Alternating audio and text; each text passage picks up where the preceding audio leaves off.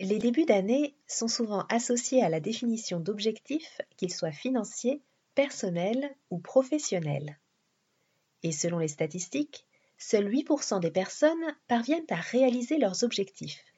Pour certains, la pression associée à la réalisation d'objectifs est si grande qu'elles préfèrent tout simplement ne pas s'en fixer. Si c'est votre cas, ou si vous souhaitez atteindre vos objectifs cette année, écoutez cet épisode qui vous propose cette question à vous poser pour bien déterminer vos objectifs financiers.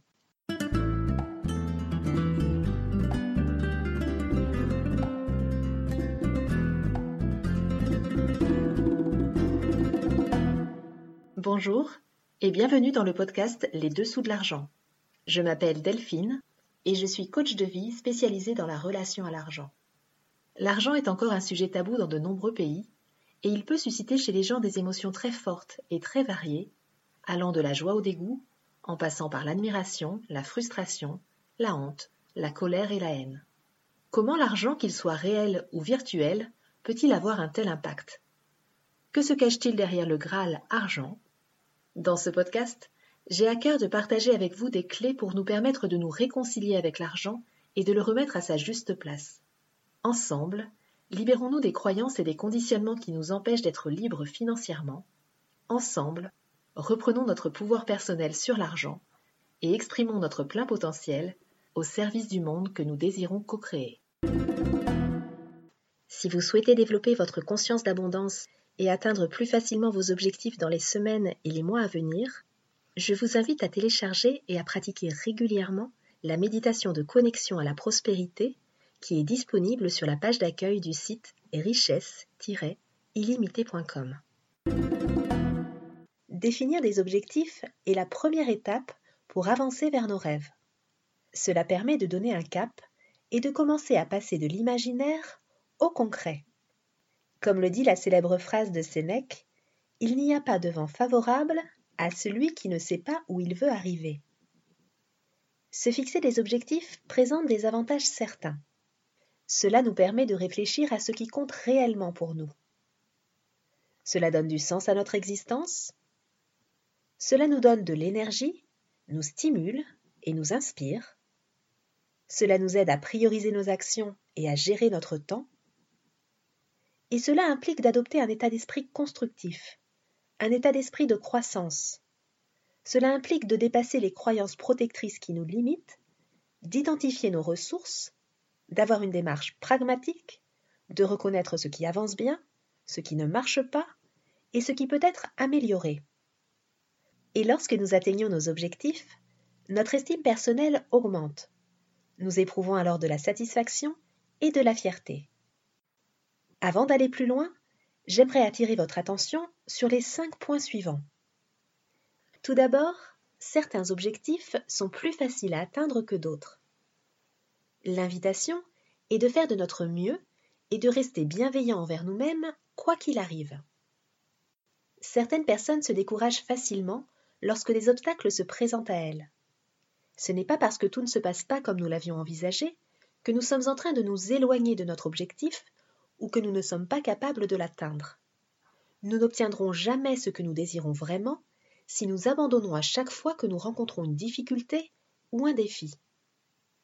L'envie d'abandonner peut venir de la pression que nous ressentons ou que nous nous mettons. Cette pression arrive lorsque nos objectifs ne sont pas vraiment les nôtres, lorsqu'ils ne sont pas si importants que cela pour nous, lorsqu'ils sont irréalistes ou lorsque nous recherchons la perfection. Deuxième point, lorsque nous progressons vers notre objectif, qu'il soit financier ou autre, nous rencontrerons toujours des imprévus. Et il est important de laisser de la place à ces imprévus dans nos plans d'action. Notre expérience sera d'autant plus riche que nous pourrons nous féliciter d'avoir su trouver des solutions et nous adapter à chaque situation rencontrée. Troisième point, il ne s'agit pas de définir une bonne fois pour toutes nos objectifs et de ne plus y penser ou d'y penser à chaque instant. Il s'agit de les regarder régulièrement pour que notre inconscient s'en imprègne. Et nous pouvons même réajuster nos objectifs en cours de route si c'est nécessaire. L'idée n'est pas non plus d'atteindre notre objectif le plus rapidement possible dans une course effrénée et compétitive, mais de faire de petits pas réguliers dans la direction que nous nous sommes fixés. Assurer un suivi régulier de nos objectifs installe par ailleurs une habitude qui permet de conscientiser nos progrès et cela va nous permettre d'évoluer plus vite. Quatrième point, si le mot objectif est associé à des émotions désagréables pour vous, vous pouvez tout à fait choisir de le remplacer par un autre terme, comme par exemple intention, désir ou envie. Lorsque notre corps a associé des émotions désagréables à un objectif, notre inconscient va percevoir une forme de danger et il va mettre de la résistance dans nos actions. A l'inverse, lorsque notre corps a associé des émotions de bien-être à un objectif, nous ressentons de la fluidité dans toutes les étapes à mener vers notre objectif. Nous avons donc tout intérêt à observer ce que nous avons encodé derrière le mot objectif pour pouvoir réaligner notre corps et notre tête dans la direction de notre projet. Cinquième et dernier point, notre énergie va là où nous portons notre attention. Lorsque nous formulons notre objectif financier, par exemple, il est bienvenu d'observer de quel endroit cela part. Est-ce d'un endroit de manque, qui risque d'attirer plus de manque, même si nous générons plus d'argent, ou d'un endroit de plein et du mode de vie que nous désirons avoir? Dans le livre Les secrets d'un esprit millionnaire, l'auteur et homme d'affaires canadien T. Harv Eker présente deux principes d'enrichissement essentiels lorsque nous définissons des objectifs financiers. Le premier principe, c'est la principale raison pour laquelle la plupart des gens n'obtiennent pas ce qu'ils veulent, c'est qu'ils ne savent pas ce qu'ils veulent.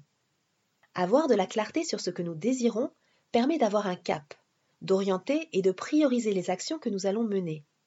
Et cela impacte directement notre organisation et la gestion de notre temps. La clarté augmente notre énergie et notre concentration sur ce que nous désirons atteindre. À partir du moment où nous mettons de la clarté sur ce que nous désirons, sur notre objectif financier par exemple, nous sommes déjà en train de nous enrichir. Le deuxième principe, c'est si l'on ne s'est pas pleinement, totalement et vraiment engagé à créer de la richesse, on risque de ne pas connaître la richesse. Se fixer un objectif, c'est un engagement envers nous-mêmes et envers la vie à laquelle nous aspirons. C'est une décision quotidienne, chaque jour, je m'engage à créer la vie financière à laquelle j'aspire. Si nous ne donnons pas de direction à notre vie, nous pouvons avoir l'impression de faire du surplace et de ne pas avancer. Pour certains, il va s'agir de s'engager à atteindre un certain niveau de revenu, de chiffre d'affaires ou d'épargne. Pour d'autres, il va s'agir de s'engager à régler des dettes, à apprendre à maîtriser son argent ou à mettre au clair sa situation financière. Et à ce sujet, je vous invite à écouter ou à réécouter l'épisode de ce podcast qui s'appelle 4 clés essentielles pour bien gérer son argent, dans lequel la technique des six a été abordée. Nous focalisons souvent sur les objectifs matériels et concrets, mais plus j'avance sur mon chemin de vie, plus je réalise à quel point il est crucial, voire primordial, d'avoir des objectifs émotionnels c'est-à-dire définir ce que nous désirons ressentir et vivre intérieurement au quotidien. Ressentir du bien-être devrait être notre désir principal au quotidien, car c'est cela qui va attirer et favoriser la chance dans notre vie. Les émotions déterminent notre bien-être et nos résultats, et notre programmation par rapport à l'argent s'est construite dans l'enfance à partir d'émotions. Travailler sur l'aspect émotionnel de notre relation à l'argent est donc primordial pour améliorer notre vie financière. Les décisions que nous prenons en matière d'argent sont liées à nos pensées et à nos émotions. Les pensées et les émotions génèrent des comportements et les résultats que nous obtenons sont l'interaction de nos pensées, de nos émotions et de nos comportements. Ce que nous pensons sur l'argent et sur notre capacité à générer et à gérer l'argent crée des émotions. Ces émotions peuvent accélérer ou freiner l'atteinte de nos objectifs financiers. Si nous ressentons du mal-être par rapport à l'argent, nos pensées, nos comportements et nos résultats financiers en seront affectés. Par ailleurs, notre cerveau par ce qu'on appelle le système réticulé activateur, va filtrer les milliards d'informations qu'il reçoit à chaque instant pour nous transmettre uniquement celles qui correspondent à ce que nous vibrons. Si nous vibrons la peur du manque, il nous présentera des informations qui vont nous conforter dans la peur du manque. Pour la dernière partie de cet épisode, je vous propose cette question à vous poser pour bien déterminer vos objectifs financiers. Première question. Si vous aviez une baguette magique, qu'aimeriez-vous faire évoluer dans votre vie financière? Dans ce podcast, nous nous concentrons sur les finances, mais vous pouvez élargir la question à tous les domaines de votre vie, qu'il s'agisse de santé, de relations, de couple, de famille, de carrière, de développement personnel, de spiritualité, etc. Deuxième question. Quel objectif financier désirez-vous atteindre précisément? Certains coachs recommandent d'ailleurs de travailler systématiquement sur quatre objectifs. Un objectif à très court terme, entre 15 jours à un mois, ou de un mois à trois mois, ce qui permet de passer à l'action. Un objectif à court terme, entre 3 et 6 mois, ce qui permet d'être focus et d'être concentré. Un objectif à moyen terme, sur 1 à 2 ans, pour la motivation. Et un objectif à long terme, au-delà de 5 ans, pour l'ambition. Troisième question. Pourquoi désirez-vous atteindre cet objectif ou ces objectifs financiers? Je vous invite à vous répéter cette question au moins cinq fois pour chaque réponse que vous allez formuler. Quatrième question. Quels besoins et quelles valeurs se cachent derrière votre objectif financier? Cinquième question. Quelles émotions ressentez-vous par rapport à l'objectif financier que vous vous êtes fixé? Ayez conscience que les émotions comme l'inquiétude, le doute ou la peur repoussent l'argent. L'idée n'est pas de mettre ces émotions sous le tapis, mais de les regarder en face, de les accueillir, d'accepter de les ressentir et de comprendre qu'elles ne vous définissent pas. Elles font juste partie de votre expérience et elles expriment un besoin non comblé qu'il est important d'aller identifier. Sixième question. Qu'est-ce qui vous rapproche de vos objectifs financiers et qu'est-ce qui vous en éloigne? Cela peut être des habitudes, des situations, des personnes. Faites la liste complète. Septième et dernière question. De quel soutien avez-vous besoin pour atteindre plus facilement votre objectif financier? Pendant que nous avançons vers nos objectifs, il est important d'avoir du soutien. Cette notion de soutien est essentielle. D'ailleurs, nous avons tout le temps besoin de soutien, et pas uniquement lorsque nous rencontrons des difficultés.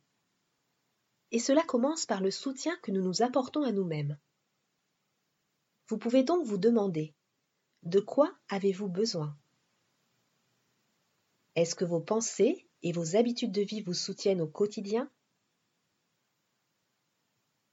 Quelle nouvelle croyance soutenante pouvez-vous adopter? Est-ce que vous vous autorisez à demander du soutien externe? Est-ce que vous vous autorisez à recevoir du soutien? À qui pouvez-vous demander du soutien? Cela peut être à un ami, à un thérapeute, à un coach, à vos guides ou tout simplement à la vie? Nous pouvons ici nous référer à la phrase de la Bible Demandez et vous recevrez, cherchez et vous trouverez, frappez et l'on vous ouvrira la porte.